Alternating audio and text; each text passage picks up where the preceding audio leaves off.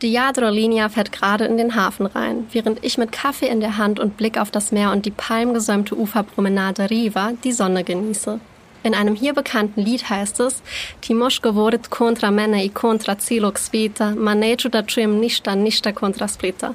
Und ich bestätige, du kannst gegen mich und gegen die ganze Welt etwas sagen, aber ich möchte nichts gegen Split hören. Mein Name ist Anna-Maria Barczak, ich bin Kroatin und meine Mama ist in Split geboren. Weil meine Familie in einem kleinen Fischerort circa eine Stunde von Split entfernt lebt, gehört die zweitgrößte Stadt Kroatiens jedes Jahr für mich dazu. Und heute nehme ich euch mit. Also auf geht's. In fünf Minuten um die Welt. Der tägliche Reisepodcast von Travelbook. Heute geht's nach Split. Für einen schnellen Einstieg starten wir doch am besten so. Entweder oder. Schnelle Fragen in 30 Sekunden. Auto oder öffentliche Verkehrsmittel? Lieber mit Auto, um die Gegend um Split herum erkunden zu können. Die Innenstadt an sich ist aber autofrei. Pärchen oder Familienurlaub? Pärchen würde ich sagen. Entspannung oder Abenteuer? Beides. Kultur oder Party? Kultur. Aber auch Party kann man hier auf jeden Fall gut machen. Teuer oder günstig? Durchschnitt. Highlights, Lowlights, Must-Sees. Die Travelbook-Tipps. Was ist ein Highlight? Der traumhafte Ausblick vom Marianpark auf die komplette Altstadt Splitz und das Meer sowie die Berge im Hintergrund.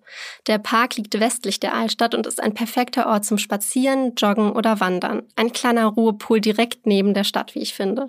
Entlang der Wanderwege könnt ihr außerdem viele Kapellen und kleine Kirchen entdecken.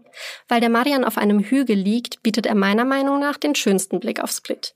In der Nähe der Aussichtsplattform findet ihr das Restaurant Terrassa Vedelica, welches zum Verweilen und Genießen einlädt. Was man unbedingt tun sollte. Bisschen Glück gefällig, dann müsst ihr den linken Zeh der Statue des Gregor von Nien anfassen. Klingt vielleicht erstmal bisschen komisch, aber der Legende nach soll das Glück bringen und Wünsche wahr werden lassen. Irgendwie finde ich das schön. Gregor von Nien war Bischof und führte die kroatische Sprache und die nationale glagolische Schrift in den Gottesdiensten ein und wurde so zum Symbol des Stolzes. Vom häufigen Darüberstreichen glänzt der Zeh der Statue Gold und sticht total hervor.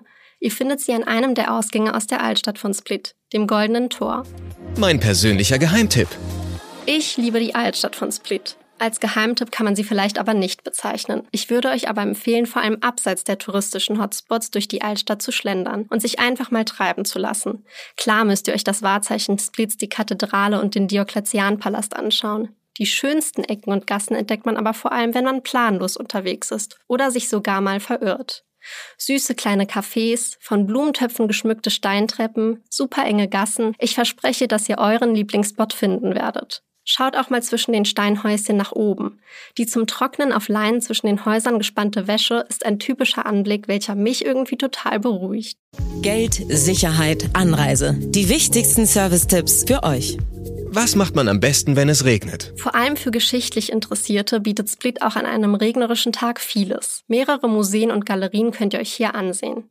Das Archäologische Museum zum Beispiel ist das älteste Museum Kroatiens. Und Game of Thrones Fans aufgepasst. Viele Szenen der Serie wurden in Split gedreht.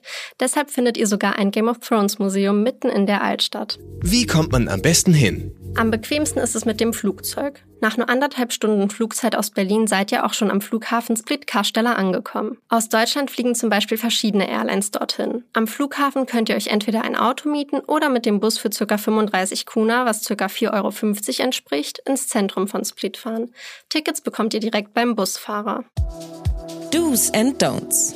Du unbedingt im kristallklaren Meer schwimmen gehen. Don't Dabei Badeschuhe vergessen. Kroatien besteht hauptsächlich aus Kiesstränden. Das könnte unangenehm werden. Und noch ein wichtiges Du. An der östlichen Mauer des Diokletianspalastes befindet sich der Pazar, der Marktplatz. Stattet ihm unbedingt einen Besuch ab. Hier könnt ihr täglich von 6 bis 20 Uhr die mediterrane Lebensart der Einheimischen erleben.